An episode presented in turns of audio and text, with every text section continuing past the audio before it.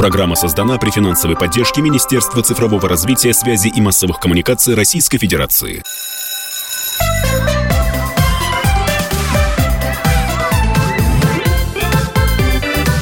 Родительский вопрос. Здравствуйте, уважаемые радиослушатели. Это «Родительский вопрос». У микрофона Мария Баченина. Вместе со мной эту программу ведет Александр Милкус. Саша, здравствуйте. Здравствуйте.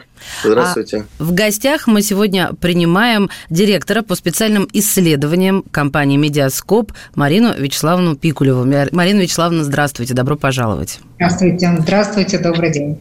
Ну вот э, Александр мне рассказал об очень интересном исследовании, которое вы провели. Саш, скажите пару слов, почему оно вас а, заинтересовало? Уникальное исследование, которое провел Медиаскоп. Медиаскоп, я поясню, кто не знает, это компания, которая меряет вообще аудиторию э, наших телевизионных, э, видеоканалов и так далее.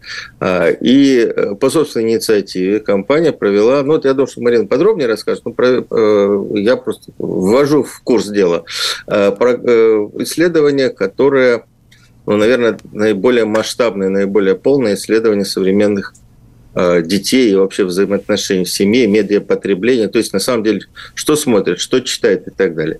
Очень много интересного. Очень много интересного, неожиданного. И я думаю, что для родителей и для учителей будет очень полезно послушать свою программу, потому что у меня есть подозрение, что мы все своих детей не знаем. знаем. А... Поэтому о наших детях нам расскажет Марина. Ну, мне интересно, конечно, сразу обозначить э, возраст, где, как проводилось исследование, чтобы было как-то все прозрачно. А дальше вот самое неожиданное, о чем сказал Александр, да, и вообще, что изучали-то? А то как-то все это э, размыто, зато красиво. Спасибо большое за то, что вы меня пригласили, потому что э, я с этим исследованием вообще сейчас ношусь так, как, как, как дурак с писной торбы, оно мне страшно нравится, я со всеми спешу поделиться. Давайте сначала расскажу про компанию «Медиаскоп», буквально два слова. А, компания исследовательская, мы занимаемся только исследованиями, и мы занимаемся исследованиями в первую очередь высокотехнологичными. То есть мы собираем данные с помощью всевозможных специальных устройств и технологий. Исследование, о котором я сегодня буду рассказывать, из этого ряда выделяется, потому что мы э, хотели изучить в первую очередь не какие-то факты поведения, а мнения, установки и жизненные ценности. И вот когда мы вступаем в эту сферу, то здесь без разговора с людьми ничего поделать нельзя. То есть все-таки нам нужно использовать такие традиционные опросные методы, и разговаривать. Разговаривали мы разными способами, то есть это были и глубинные интервью, которые, ну, в сущности, очень похожи на журналистские интервью, и это были онлайн-анкеты, которые нужно было заполнять, там были там, вопросы с предзаданными ответами, когда нужно галочку поставить, а были вопросы, что называется, открытые, когда человек должен написать свое мнение. Разговаривали мы а, с тремя категориями людей. У нас были экспертные интервью с психологами, которые помогли нам сказать, ну, так сказать, задать такую базу, канву нашего исследования. А э, большое количество интервью мы провели с мамами и детьми. То есть у нас в одной семье была и мама, и ребенок. При этом детей мы брали в возрасте от 4 до 17 лет. Э, я скажу так, что мы изначально, когда это исследование запускали, будучи компанией «Медиаскоп», нас интересовали, конечно, какие-то установки в сфере медиа, потребления, медиа предпочтений, и мы ориентировались на тот опыт, который у нас к этому моменту уже был. А наше, э, ну, наверное, самое известное исследование измерения телевизионной аудитории как раз начинается с 4 лет. Мы по традиции взяли этот же возраст, понимая, что до 4 лет медиапотребление, ну, оно скорее не является осознанным. И 17 годами мы ограничились, потому что 18 лет – это официальный возраст совершеннолетия. Поэтому получился вот такой диапазон. И сразу могу сказать, что, конечно, это очень широкий интервал, это очень разные дети. И э, поэтому очень многие э, вещи, которые мы получили, мы специально смотрели э, в разных возрастных группах, сравнивая между собой малышей, младших школьников и там, выпускников, например. Количество интервью довольно большое. У нас было там примерно около пяти тысяч интервью. Для такого рода исследований это вполне себе солидная выборка. И э, мы построили эту выборку таким образом. Мы э, ключевые параметры – пол, возраст, размер города, федеральный округ – мы воспроизвели такие же какие они есть во всем населении. Поэтому мы говорим, что наша выборка репрезентативная, полученные результаты можно распространить на всю эту группу населения. А говорю, что мы не изучали сельское население, население малых городов. То есть у нас была только совокупность городов России, начиная с численности 100 тысяч человек, 100 тысяч и больше. Марина, а что такое медиапотребление, медиапредпочтение? Это классический термин. Мы не любим употреблять термин средства массовой информации, потому что он отдает такую, скорее, директивы. Да? Мы вас информируем, а вы воспринимаете. Мы предпочитаем термин медиа, который уходит вот от этой директивы и может предположить в том числе и какое-то взаимодействие, что на самом деле сейчас очень часто происходит, потому что я уверена, что слушатели вашей программы могут звонить, написать и каким-то образом тоже вот э, принять участие в коммуникации, а не просто вы сидите и информируете. Поэтому медиа – это фактически э, любой контент, который можно в любой среде получить и что-то с ним сделать. То есть это может быть и видеоконтент, и аудиоконтент, как, например, наша с вами программа. Это может быть текст, это может быть все что угодно. Вот, вот это мы называем слово медиапотребление. Дело в том, что мы, когда это исследование запускали, мы действительно запустили его просто потому, что нам самим было интересно. Мы очень-очень много лет исследуем взрослую аудиторию, а детскую аудиторию не то, чтобы мы ее никогда не исследовали, у нас есть исследования, но мы всегда смотрели там, допустим, ну вот э, аудиторию телеканалов или там аудиторию радиостанции среди подростков. А тут нам стало интересно, что вообще это за люди такие, да, вот от 4 до 17 лет, что они себя представляют. И так как-то получилось, что мы вот от этой сферы медиа перешли куда-то дальше, там, а как они а, относятся к учебе, как они относятся, там, что, какое у них дополнительное образование, кружки, секции, как они проводят свободное время. И э, огромный пласт э, вопросов, которые э, нас, ну, вот уже по итогам исследования он показался самым интересным, это как раз, э, ну, что можно назвать проблемой отцов и детей, то есть взаимоотношения современных детей и их родителей. Поскольку ну, мы сами тоже как раз относимся к поколению родителей, нам было очень интересно посмотреть, насколько наш личный опыт пересекается с опытом а, других родителей в России. Ну, тогда, Марин, что вас больше всего как раз а, удивило, заинтересовало вот в тех исследованиях? Давайте сначала не про медиа поговорим, а про вообще социальную обстановку. А, то есть вот что мне запомнилось в вашей лекции, которую я слушал, это то, что у нас ну, практически там с лет 10-12 половина э, детей, половина школьников живет в семьях без отцов. Нет, нет, не половина, конечно, там совершенно другой процент. Э, я не помню на памяти цифры, могу ли я пользоваться чем-то? Да, конечно, давайте. А, Давайте я буду тогда подглядывать. Значит, смотрите, а, на самом деле без а, мужчины в доме, скажем так, то есть и без папы, и без отчима живет только 18% детей. То есть в остальных семьях 82% а, детей у них есть или родной папа, или кто-то, кто... Это, это у вас, у меня тоже открыто ваше исследование, это, это если до 8 лет, а вот уже в 12-17 сложно пубертатном периоде 62% только. А, 62%. Значит, смотрите, тут просто немножко разные цифры. А, значит, еще раз, смотрите, если мы берем всех детей от 4 до 17 лет, посмотрите, пожалуйста, то, что вот находится в, в такой в лопасти желтой, вот эта цифра 82%, это означает, что если мы берем всех детей от 4 до 17 лет, то 82% таких детей живут в семьях, где есть либо родной папа, либо отчим. Ага. А вот если мы уже теперь посмотрим только на родных отцов, тогда там получается следующая картина. Если ребенок маленький, ему от 4 до 8 лет, то 82% живут с родным папой. Если от 9 до 11 лет, то таких уже только 76%. А если 12-17 лет, то 62%. То есть, э, если подытожить то, что я сейчас сказала, вот если мы берем именно группу подростков от 12 до 17 лет, то примерно треть, треть живет без э, родного папы. То есть родной папа ну, развелся и живет отдельно, поскольку в России у нас традиционно дети остаются с матерями. Может быть, очень появился, может быть, не появился. Речь шла именно про родного отца, угу. потому что нам было интересно, какую роль он играет в жизни ребенка. Вот теперь, когда он живет отдельно, участвует он в жизни ребенка или нет. И э, грустный момент заключается в том, что половина э, разведенных отцов не принимают в жизни ребенка никакого участия. То есть речь идет не только о какой-то материальной поддержке, речь идет даже о том, чтобы просто позвонить, поговорить или встретиться в выходные дни. Вот половина отцов такого участия не принимает, как правило, по собственному желанию. Да, 33 из 52 процентов. Меня тоже это поразило. Да, да, да, да. Справедливости ради надо сказать, что это мнение мам, а, мы в этой волне разговаривали только с мамой. Возможно, у пап было бы другое мнение. У нас есть идея, что, может быть, мы сделаем еще и исследование пап, и обязательно тогда этот вопрос там зададим и сравним результаты. Вообще, надо сказать, что возвращаясь к вопросу Александра, что нас больше всего заинтересовало и удивило, мы пошли таким путем. Мы решили, что мы сопоставим мнение детей и мнение взрослых. Поэтому почти все вопросы, которые мы задавали, мы задавали и детям, и мамам.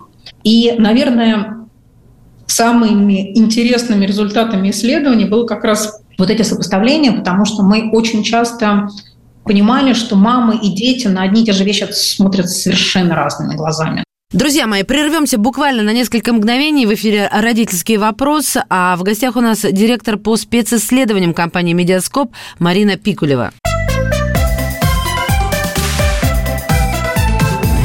Родительский вопрос. Мы продолжаем наш разговор. Александр Милкус, Мария Бочинина и социолог Мария Пикулева. Ну, например, мы задали очень простой вопрос. Когда вы последний раз болтали со своим ребенком о пустяках? Вот когда это было? Слава богу, большая часть родителей сказали вчера. Ну или кто-то сказал, ну на этой неделе. Но довольно существенная часть э, детей сказали, что нет, ничего подобного. Ни вчера, ни на этой неделе, хорошо, если в этом месяце. На вопрос, когда вы о чем-то серьезном говорили, еще больше были расхождения. То есть тут даже не очень важны какие-то проценты, важно то, что мамы думают, что они с ребенком разговаривают, а дети в этой же семье считают, что им на самом деле вот этого теплого общения не додают, что с ними разговаривают гораздо реже, чем это кажется мамам. Ну, потому что как мы разговариваем? Привет, привет, там, как дела в школе? Нормально. Ну, все, вот вроде как поговорили. Нет, это не то, чего от нас хотят. Или другой момент, когда мы попросили детей и мам тоже пофантазировать и представить себе картину идеального выходного дня, как бы вы, что бы вы стали делать вместе. Здесь результаты, ну, я не знаю, плакать над ними или смеяться, потому что ничем не скованные мамы нарисовали картину идеального выходного дня, когда их дети помогают им стирать, убирать, готовить, и потом они вместе садятся и смотрят телевизор. А что такое ничем не скованные мамы? Мы попросили представить, что вот ваш идеальный выходной день. Да, мы сейчас забыли, там, сколько у вас денег, там, есть ли у вас какие-то возможности, например, куда-то съездить, да, потому что одно из самых распространенных ответов, который совпало и у мамы и детей, это как раз там какая-то однодневная поездка. Вот куда-то выбраться всей семьей, это то, о чем мечтают и мамы, и их дети, практически независимо от возраста. А, а вот если мы говорим там про какие-то другие вещи, да, на самом деле, количество мам, которые сказали, что я хочу, чтобы ребенок пропылесосил в своей комнате, было гораздо больше, чем количество мам, которые сказали вырваться куда-нибудь вместе. Бедные есть, мамы, бедные мамы. Бедные мамы, бедные мамы. Замордованы которые... так, что не могут представить себе, что кто-то кроме них пылесосит. К сожалению, мамы тратят очень много ресурсов на быт, на то, чтобы обеспечить детям то, что им хочется дать. И поэтому вот в этой самой идеальной картине выходного дня а, у них меньше гораздо находится места для каких-то совместных приятных дел, и в основном они думают в первую очередь о необходимых бытовых задачах.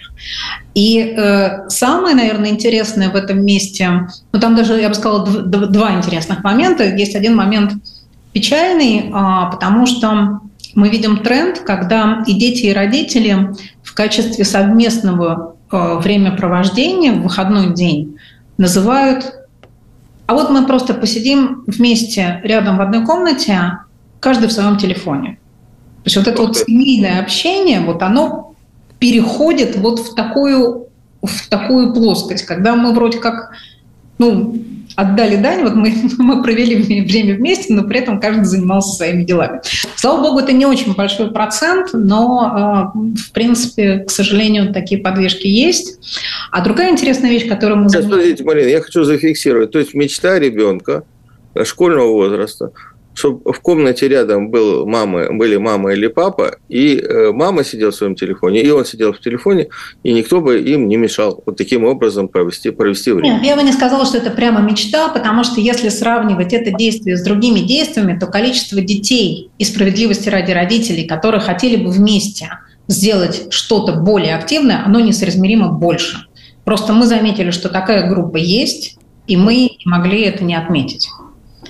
А здесь э, еще один интересный факт, наверное, это тоже следствие того, что мы разговаривали с мамами, а не с папами.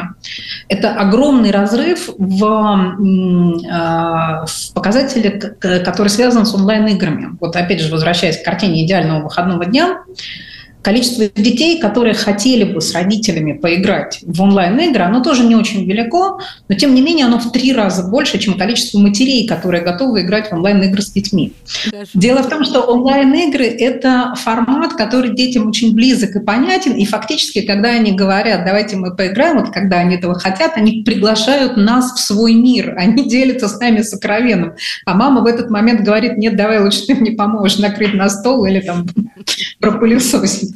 Давайте тоже опять зафиксируем. Я тоже не, так давно говорил с детским психологом, который тоже говорил, э, поиграйте вместе с ребенком, пойдите, поиграйте вместе с ребенком, сядьте с ним вместе за компьютер. А, это действительно вот такая вот э, так, серьезная потребность э, наших, наших детей. А, не пойти вместе на прогулку, не покататься вместе на велосипеде, а, не выйти с собакой, а вот э, такое интимное общение, то есть вот как вы сказали, погружение в мир детства, это погружение в мир онлайн-игр. А в основном они, конечно, онлайн-игры играют.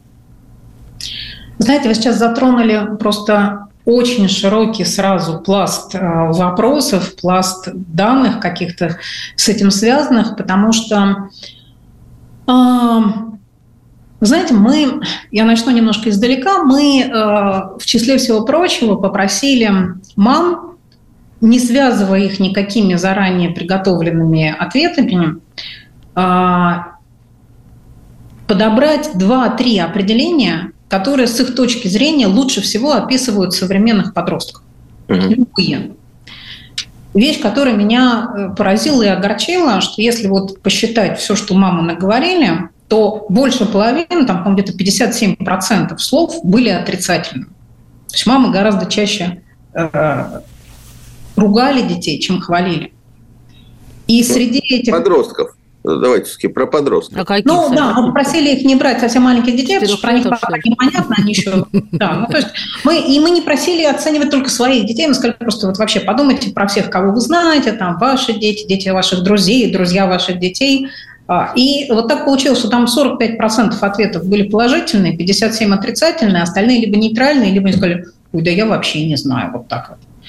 И среди отрицательных ответов чаще всего, я думаю, вы легко угадаете, какой ответ. Кстати, угадаете вы или нет, что чаще всего вменялось детям в вину? Я попробую. Закрылся в своей комнате. Ой, да какая это ерунда. Слава тебе, Господи, закрылся и сидит там тихонько. Ой, Александр, вы давно не были отцом этого А это Александр просто помнит, что по нашим данным у 85% детей есть своя комната. Это, кстати, показатель материальной обеспеченности. Да, я тоже вот это, на это обратила внимание, мне казалось иначе. Чтобы я попробовала угадать здесь, ну, хм, моя претензия, да, э, вот, как, что он не помогает, да, ему не хочется участвовать, он не выполняет выполняет свои обязанности, потому что у него есть обязанности, а у него только есть желание. И как бы кроме того, чтобы обеспечивать ему э, учебу, здоровый образ жизни и еду, я, в общем-то, я считаю, он должен отрабатывать все это. И я ему это декларирую каждый божий день вместе с отцом. Да, Саша, я ну, у меня есть тоже рабский труд. Сидит в телефоне, все время постоянно сидит в телефоне. Ага. Ну, да, это тоже большая это такое, претензия. Марина нас тоже вот глубинное интервью практически Я сейчас все вылью, все свои, все свои претензии.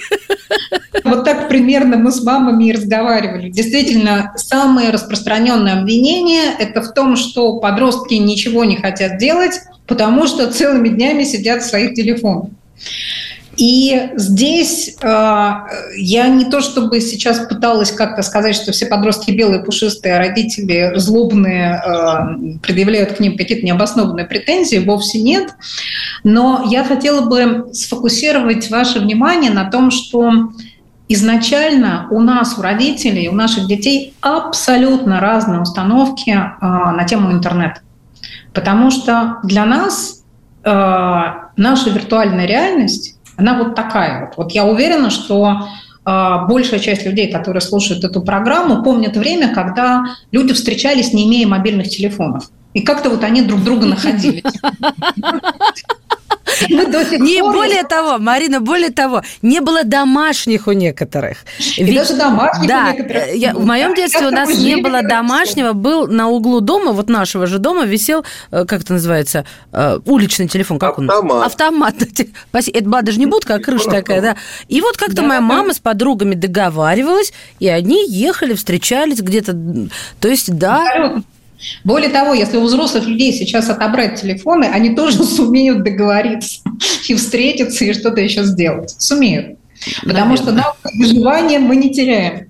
Если мы возьмем детей, вот у нас наша реальность, она вот такая, у детей она вот такая, у них вообще нет границы между виртуальной реальностью и реальной реальностью. Для них это просто один мир, и они просто живут, плавно перетекая из одного в другой. Ну, на самом деле, это э, Самый простой пример, когда разгневанная мама пытается отобрать у ребенка смартфон или там просто на него кричит, что давай вылезай из этих своих соцсетей, она не отдает себе отчета в том, что ребенок на самом деле вот сейчас на ее глазах делает то же самое, что делала она, когда она была ребенком, когда она уходила на гулянки. Он общается. Потому что вообще-то одна из ключевых функций подростков – это общение, социализация. Просто форма общения изменилась. То есть они там И тоже социализируются, вы хотите сказать? Они там тоже социализируются еще как. Просто мы этого не видим, мы этого не понимаем, и с нашей точки зрения, вот они сидят с этой значит, коробочкой в руках, непонятно, чем там занимаются, вместо того, чтобы пошел бы лучше помог по дому. Не, погулял бы. А или погулял, да. да, или погулял бы. А что самое интересное, сами дети очень часто говорили, что если есть интересные люди вокруг, друзья, конечно, в первую очередь, какое-то интересное занятие, они будут заниматься этим занятием. Если у них есть возможность покататься на квадроциклах или посидеть в телефоне, они уверенно выберут квадроцикл, поверьте. Сейчас возьмем небольшую паузу, будут короткие новости, а затем вернемся к этому безумно, на мой взгляд, актуальному и интересному разговору. У нас в гостях директор по специальным исследованиям компании «Медиаскоп» Марина Пикулева. Родительский вопрос.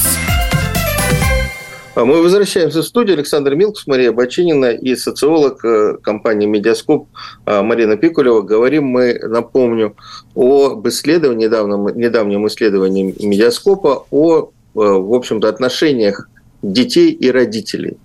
Мне кажется, что мы в данном случае, или, или вы, в своем исследовании, наговаривайте на детей. Вот мои, мои не социологические исследования, они говорят вот о чем. Если мы, я вот специально в последнее время сажусь в метро и смотрю, кто сидит с телефоном. С телефоном сидят люди, которые можно по возрасту посчитать родителями. Все, все сидят э, с бабушки, дедушки, все сидят. Вот в метро, в автобусе все сидят. Ребята, школьники, дети сидят меньше.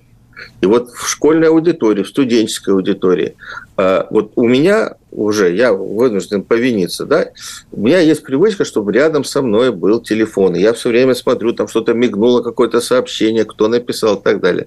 Вот у многих наших школьников и студентов вот такого рефлекса я не замечаю. Мне кажется, что они менее зависимы от э, электроники, чем их поколение, поколение родителей. Но я бы здесь, наверное, сказала так. Мы все зависимы я не буду здесь расставлять. Мне, мне слово «зависимый» не очень нравится, потому что оно предполагает э, отрицательный смысл. На самом деле никто из нас без телефона уже не живет. И даже если мы возьмем детей в нежном 4-5-летнем возрасте, у половины из них уже есть свои смартфоны. А у тех, у кого смартфонов нет, им дают родители только стоит попросить. То есть там, по-моему, порядка 10% родителей это держатся как кремень, они не дают телефон, но я думаю, что в этом случае ребенок идет к старшим братьям и сестрам. Я думаю, в этом случае они врут, Марин, они врут. Тоже больше. Не, не, у меня есть, у меня есть знакомые, которые вот э, не дают, не включают телевизор, не дают смартфона детям э, э, а что вы хотите? А, министр просвещения Сергей Сергеевич Кравцов недавно рассказал, что на 15-летие дочери он подарил ей кнопочный телефон. Смотрите, а, э, смартфон как гаджет, смартфон как устройство – это основное устройство в любом возрасте абсолютно. И, ну, что уж греха таить, производители смартфонов, те люди, те компании, которые их придумали, они их придумали, и они э, эту политику воплощают в жизнь, они придуманы как персональные помощники. Идея в том, что все, что вы делаете в этой жизни, вы делаете через смартфон. А разница между нами и нашими детьми заключается в том, что функционал, который мы делаем на телефоне и который делаем, делают они, отличается очень сильно. Они больше умеют и будут уметь еще больше. Собственно, как раз ровно ну, в этом и проявляется тот самый технический прогресс. Вот если я вернусь, помните, я говорила, что 45% ответов были все-таки положительными. Чаще всего, когда мамы хвалили детей, они говорили, они очень умные. Они очень умные, они такие продвинутые, они все понимают, они такие развитые, они гораздо умнее нас. А, и тут, тут на самом деле кроется и опасность тоже, потому что, с одной стороны, это но на самом деле это очень круто, что наши дети умнее нас. Это же вот слава богу, что они умнее нас. С другой стороны, нам нельзя их переоценивать, потому что в тот момент, когда родители считают, что ребенок взрослый, они могут забыть, что он все-таки психически и физически еще ребенок. И в нашем исследовании мы видели ну, довольно много подтверждения тому, что ну, вот есть, например, такой тренд, сейчас очень модное, очень модно раннее развитие. То есть мы э, дошкольников отдаем в какие-то там секции, да, ну потому что... детские сады, школы. Ой, а, ну это же, это же нонсенс, что для того, чтобы поступить в хорошую школу, нужно уже уметь читать и писать, и желательно говорить хотя бы на одном иностранном языке. Это отдельная программа будет. Это нарушение закона номер раз, а дальше это вот нонсенс, и вообще для меня это... Ну все говорят, ну места же не столько, сколько хотят поступить на школу. Но это правда, это боль большинства матерей, это просто возмутительно. Поэтому, поэтому мы ведем ребенка в развивашке, мы ведем его куда-нибудь творческое что-нибудь, да, там, я не знаю, рисование, музыка, что-то еще. Ну и чтобы ребенок развивался гармонично, обязательно нужно добавить или танцы, или гимнастику, или спорт, или там что-то еще. Да? В итоге ребенок, он с одной стороны, конечно, он, вот он, он развивается, он абсолютно там занят, все, родители спокойны, но, по сути дела, что происходит? Во-первых, родители удовлетворяют свое эго, потому что они получают а, не какого-то отдельно взятого ребенка как самостоятельную ценность и личность. Они получают повод погордиться своими достижениями. Мой ребенок в пять лет знает три языка. Вау, я хороший родитель, я крут, смотрите, там мой ребенок лучше всех, я тоже крутой. Во-вторых, дети, которые, ну, это, конечно, сейчас, я сейчас такой, знаете, у нас есть термин средняя температура по больнице, да, я не учитываю разброс, все-таки дети очень разные, и есть дети, для которых это благо. Но есть дети, которые настолько получаются загруженные вот этими занятиями, что в тот момент, когда они наконец вырастают до такой степени, что могут сказать родителям «нет», они ложатся на диван и говорят «я больше никуда не пойду». Ну, знаете, мы... вы, то, вы тоже... Вы говорите, когда они дорастают. Ну, вот моему младшему сыну три, и он уже дорос. Ну, потому что я его тоже как бы ращу в черном теле, в очень черном, суровом. То есть он меня сам должен что-то себе не положить. Не играйте с ним в онлайн-игры. Нет, я не играю. Он как бы вот, он должен разогреть себе сам в печке, потому что я видела, что он это умеет. Все, раз, раз засветился, спалился, все, дальше ты делаешь это сам. А он мне, знаете, что, что начал в ответ говорить? Я говорю, Василий, ну возьми, поставь разогреваться. А он мне говорит такой, он, он очень плохо разговаривает, правда, плохо. Он говорит, нет. Вот, вот он на многое стал отвечать мне, нет. Вот так вот. Так что они в три уже это умеют по поводу нет. Вот, и он на самом деле, пример, который вы привели, это очень хороший пример, потому что я вас сейчас похвалю, вы а, пытаетесь научить ребенка что-то делать и поощряете его проявление самостоятельности. Ну, я просто а... ленивая мать, и еще думаю, что если я помру, главное, чтобы они потом не померли сразу от голода. Как так срослось в этом плане? Я бы сказала, что большинство родителей сейчас э, ведут себя иначе. Э, они очень боятся за детей, в том числе боятся просто за физическое их, за физическую безопасность и за кибербезопасность, и поэтому стараются оградить ребенка. В итоге это приводит, приводит к гиперопеке, к гиперконтролю. И дети, которые вырастают в таком коконе, они, во-первых, ничего не умеют делать, во-вторых, они ничего не хотят делать, то есть мы получаем такую полную инфантильность, и ну, это рано сейчас говорить про э, поколение, вот то, которое мы исследуем. Но уж так получилось, что когда мы разговаривали с психологами, они затронули и предыдущее поколение, то есть те, кому сейчас лет 25-30, и э, мне ужасно понравился этот термин. Они иногда говорят, что пришел пациент в этом возрасте, они говорят, пришел человек лось. Я говорю, почему лось? А потому что это люди, у которых все время что-то случилось, так получи, лось. Ой, это, это вот у старшего тоже такое... Они переносят фокус ответственности на кого-то, да. Вот ничего, ни на что не отвечают. Ну вот смотрите, мы тут тоже, на мой взгляд... Это вот, подождите, это признак поколения? Ну, давайте так. Это признак поколения глазами психологов. Психологи все-таки общаются с определенным срезом, да, слава богу, это нельзя распространять на все поколение, но они говорят о том, что это очень типичные случаи вот этого неприспособленности к жизни и э, родители как раз не понимают, что если они настолько гиперопекают ребенка и не дают ему самому решать проблемы, с которыми он сталкивается в 7 лет, то в 27 лет ребенку придется учиться решать проблемы самостоятельно, а цена вопроса будет уже совершенно другой. Но мне кажется важным все-таки здесь э, соблюдать баланс, потому что мы смешали ну, некие бытовые навыки, да, такие жизненные навыки, мудрость некую, да, вот бытовую, что он, он сам может пойти купить что-то, и ему для этого не нужна помощь. С, гипер, э, с кибербезопасностью, допустим. А вот я из тех родителей, которые, а, господи, я надеюсь, он это не будет слушать я залезаю в его телефон, когда он спит, прослушиваю все мессенджеры, смотрю, куда он заходил, на какие сайты, потому что я знаю, а, куда это может завести. То есть вот я должна понимать, ну, наверное, это для собственного успокоения, но я чувствую себя, вы бы видели меня, вот крадущийся тигр, затаившийся дракон. Знаете, вот этот китайский старый боевик. Вот я два в одном, чтобы, не дай бог, он это не увидел, не услышал, потому что тогда все подорется. Но я понимаю, что если я не посмотрю, не прослушаю, то будет хуже. Наверное, и мне, а если куда-то там его это заведет ему. И я поэтому на стороне вот людей, которые гипер кибер безопасность блюдут. Вот потому что это страшно. Ну, а как иначе? -то? Сколько лет вашему ребенку? Ну, я сейчас про 12-летнего говорила, 13-й год. 12-летнего вы говорите.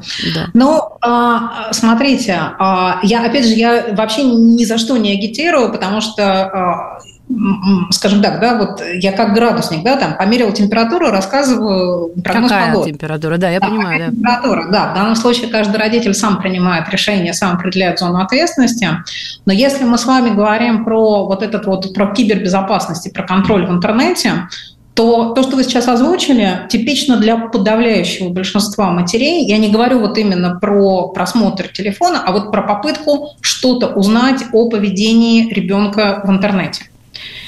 И э, я не могу сказать, чтобы это было уж настолько необоснованно, потому что когда мы говорили на эту тему с детьми, мы э, ну, довольно много интересных фактов нащупали. Ну, например, что практически с того момента, когда дети начинают активно пользоваться социальными сетями, это примерно 10-12 лет, ну, то есть когда у них накапливается база э, как, каких-то своих друзей, знакомых, да, а не только бабушка с дедушкой и, семья, э, вот примерно с этого возраста э, у детей э, среди друзей в социальных сетях начинают появляться люди, с которыми они никогда вживую не виделись. Мы сейчас прервемся на небольшую паузу, и родительский вопрос будет вновь в эфире «Комсомолки». А в гостях у нас сегодня директор по специальным исследованиям компании «Медиаскоп» Марина Пикулева.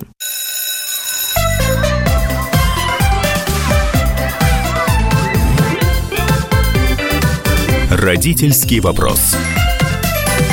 Так мы продолжаем наш разговор. Александр Милкус, Мария Баченина и Марина Пикулева, социолог, человек, который только что завершил громадное масштабное исследование по вза- о взаимоотношении детей и их родителей. У детей э, среди друзей в социальных сетях начинают появляться люди, с которыми они никогда вживую не виделись. То есть это их партнеры по онлайн-играм, это друзья друзей, это там кто-то, кто э, лайкнул пост или что-то написал в комментарии. И когда мы спрашивали детей, а вот э, вообще, как вы понимаете, что это хорошие дети, а не какие-то плохие мошенники. Или взрослые люди, взрослые да. еще есть. А, нам э, подростки очень популярно объясняли, что на самом деле, когда взрослый пытается притвориться ребенком, его довольно легко раскусить, потому что он использует не те слова, которыми говорят дети, он не так говорит, он не так пишет, он не знает каких-то имен и фактов, которые должен знать, он не может поддержать там какие-то мемы или что-то еще, то есть другой культурный код, который сразу его или почти сразу выдает, но это говорили уже достаточно взрослые дети, то есть это средняя, старшая школа. Как раз вот дети, которые младше, они менее уверены в себе, и они очень часто говорили, что они не берутся опознать в интернете мошенника. И возвращаясь к вопросу, кто же тогда должен защищать детей в интернете, ну потому что все-таки даже сами дети говорят, что интернет не всегда безопасен. Это, это, это не только мамы говорят, это еще и дети говорят то здесь мы тоже наталкиваемся на ту самую разницу в представлениях, о которой я в самом начале говорила, потому что э, дети, ну, примерно там с 12, с 13 лет готовы брать на себя ответственность, и они говорят, что мы сами должны заботиться о своей безопасности в интернете. А мама эту ответственность им давать не готова. Мамы, слава богу, все-таки берут ее на себя, они пытаются переложить на государство или интернет-компании, хотя с такими мамами мы тоже встречались, они есть. Но чаще всего мамы все-таки говорят, что родители сами должны это отвечать. Но тут мы опять вступаем на территорию вот этого гиперконтроля, потому что а, в какой-то момент ну, мы не можем прожить за детей их жизнь, в какой-то момент все равно нужно отпустить их в свободное плавание. И очень важно, что ребенок будет уметь к этому моменту, что, чему родители его научат, и смогут ли вообще родители его научить. Ведь э, наш опыт не всегда релевантен. У нас как раз не было интернета в детстве, и мы много того, чего дети уже умеют, мы как раз смотрим на это широко открытыми, испуганными глазами. Я бы хотел, знаете, продолжить все-таки тему детей и подростков э, и перейти к вот еще одному вопросу. Это о том, что ребята э, большую часть времени, то есть не гуляют, да, а проводят в торговых центрах, в, то есть вот дворы, подворотни, им заменили торговые центры, им заменили, ну, по крайней мере, вот то что вы показываете, закусочные, фастфуды, и э, вот какие-то такие пространства, кофейни. Ну, они кинотеатр. берут там одну чашку кофе и сидят по много часов целой толпой, вот занимают стол, чтобы там тусить. Вот это я наблюдаю регулярно, например. А вспомните себя, что вы делали? Мы, ну, мы на лавке тусили, мы, мы оккупировали какую-то лавку во дворе, да, там. А зимой, когда холодно? Хороший вопрос. Что мы делали, когда холодно? Что мы делали, когда холодно? Если мы были маленькими, то нам было все равно, и мы валялись в сугробах, а когда мы стали постарше, то ну, мы либо сидели в подъездах, либо, если родители были толерантны, то ходили в гости друг к другу. Да, так Поэтому, и было, скорее всего. Слава богу, что у детей сейчас есть возможность э, взять пирожок, э, чашечку кофе или газировку или что-то еще, или просто пойти в торговый центр, посмотреть там на витрины, или, ну или просто вот просто прошвырнуться, просто по, по, побыть вместе с друзьями, потратив время на дорогу из школы домой. Так ну, что, Саш, нечего беспокоиться. Это, вот, плохо или хорошо, или мы не можем это оценивать с точки зрения социологии? А я не очень понимаю, почему это может быть плохо. Кстати, если вы вспомните, то там и количество детей, которые ходят в какие-то парки, э, городские пространства, ну, если это крупные города, оно тоже довольно большое. Большое. Оно даже еще больше. И я более того скажу, а, если мы э, следующую волну будем проводить, например, там, в сентябре, то есть в теплое время года, то оно еще и вырастет, потому что, естественно, э, в парке и вот во всякие тусовочные пешеходные зоны летом ходят чаще, чем зимой. А меня да, беспокоит... и второе, э, что мне понравилось, кажется, что растет здоровое поколение, 77% ребят занимаются спортом. А, тут немножко тонкий момент, потому что они говорят, что они занимаются спортом. Если вы посмотрите на частоту, то тут же выяснится, что регулярно занимаются спортом гораздо меньше. Я, честно говоря, не помню. Давайте я снова подгляжу. Потому что я не помню. Но кажется... 54% делают это хотя бы раз в неделю. Ну, смотрите, если мы говорим, да, если мы говорим каждый день 9%, несколько раз в неделю 45%, раз в неделю 12%. Ну и очевидно, что тут есть э, дети, которые ходят в какие-то спортивные секции и делают это регулярно, и я не верю в то, что дети утром делают зарядку, ну, честно. А, а есть дети, которые просто могут пойти во двор погонять футбол и тоже считают, что они занимаются спортом. Это как раз э, ну, и плюс, и минус опросных методов, потому что мы просто фиксируем мнение, но мы его никак не проверяем. Поэтому я думаю, что здесь есть э, некоторый процент завирания, но что мне кажется важным, вот этот вот момент, что дети, дети вообще, говоря о трендах, они говорят, что сейчас модно заботиться о своем здоровье, хорошо выглядеть, быть в хорошей физической форме, заниматься спортом. То есть они понимают, что это как раз то самое социально одобряемое поведение, которое от них ожидают взрослые. То, что они могут его не выполнять, ну, да, я тоже знаю много взрослых людей, которые записались в фитнес-клуб и при этом туда не пошли. Марина, вы не спрашивали вот такую вещь? У них какая, какой-то тренд, вот то, что нам действительно не было свойственно. Мы смотрели на витрины, мы, да, мы, мы, мы собирались в подъездах, все это было. И... А вот обязательно пойти в магазин и купить какую-нибудь я не знаю, там, шоколадку, батончик, сладкий напиток. Я причем вижу эти, как вот, а, я не знаю, там, как назвать, стада детей заходят и вот высчитывают копейки, скидываются. И вот для них а, сам факт осуществления этой покупки важен какой-то. Вот меня это просто поражает до глубины души. Не хватает, ладно, возьмем чупа-чупс. Да кто ест чупа-чупсы, ребята, кому они нужны? Но главное купить, понимаете? Вот, вот об этом не было речи. Вот что это за новая мода какая-то у них пошла? Вы знаете, вот как раз э, подробно про потребительское поведение в этой волне, его мы не изучали, не было у нас такой задачи, прямо скажем. А, мы немножко поговорили про карманные деньги, небольшие там суммы, и это скорее действительно, может быть, важен тот факт, что у детей есть уверенность в том, что они вот могут. есть какая-то свобода, да, вот они могут сделать. А сколько Время... дают сейчас в среднем родители на карманные расходы?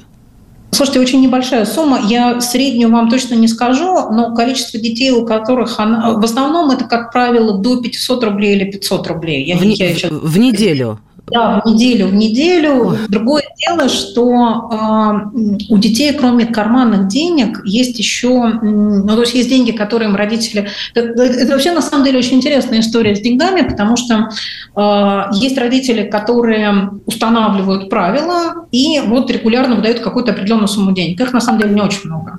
Есть родители, которые, ну, вот время от времени, как бы у ребенка кончилась предыдущая партия, значит, даем следующую. Или ребенок подходит и просит деньги на какую-то конкретную покупку. Таких родителей гораздо больше. А еще есть группа родителей, но она, правда, совсем маленькая. Это родители, которые платят за домашние дела. То есть вот ребенок что-то сделал, и его за это поощряют. И надо сказать, что есть две формы поощрения. Есть форма поощрения денежная, а есть форма поощрения пропылесосишь комнату, посидишь в онлайн-играх лишние 30 минут. Вот так, такое тоже есть. Коллеги, у нас время. Я сразу просто хочу сказать, потому что мне хочется еще говорить и говорить на эту тему. Но вот, к сожалению, у нас всегда времени не хватает, когда оно проносится за секунду. Я смотрю, Александр тоже удивлен тому, что... Да, я так э, заинтересовался. Я просто надеюсь, что Марина к нам еще раз придет. Пожалуйста. И мы уже поговорим, то, с чего мы начали. Это про медиапотребление, то есть что они смотрят, э, и, ну, потому что это важно понимать, может быть, это ближе к... О блогеров поговорим, о блогерах. О блогерах там э, тоже целая бездна для Я меня. запасусь успокоительным в этом случае, потому что даже эти имена блогеров, Если которые я читаю... Если вы просматриваете телефон своего ребенка, вы должны знать эти имена. Я знаю, но я просто иногда думаю, ну как, как можно было выбрать такое немедийное, непопулярное имя? В общем, у меня просто, я, я чувствую себя Жанной де а, против англичан. Англичане это блогеры, а я вот, я одна, а за мной вот эти крестьяне, которых мне надо вдохновить, знаете, повести, это очень тяжелая э, вот сердечная ноша. Ладно, но это моя боль, я надеюсь, и почему-то думаю, что со мной многие разделяют. Друзья, сегодня мы говорим от всей души спасибо. У нас э, в гостях гостях директор по специальным исследованиям компании «Медиаскоп» Марина Пикулева. Спасибо вам большое.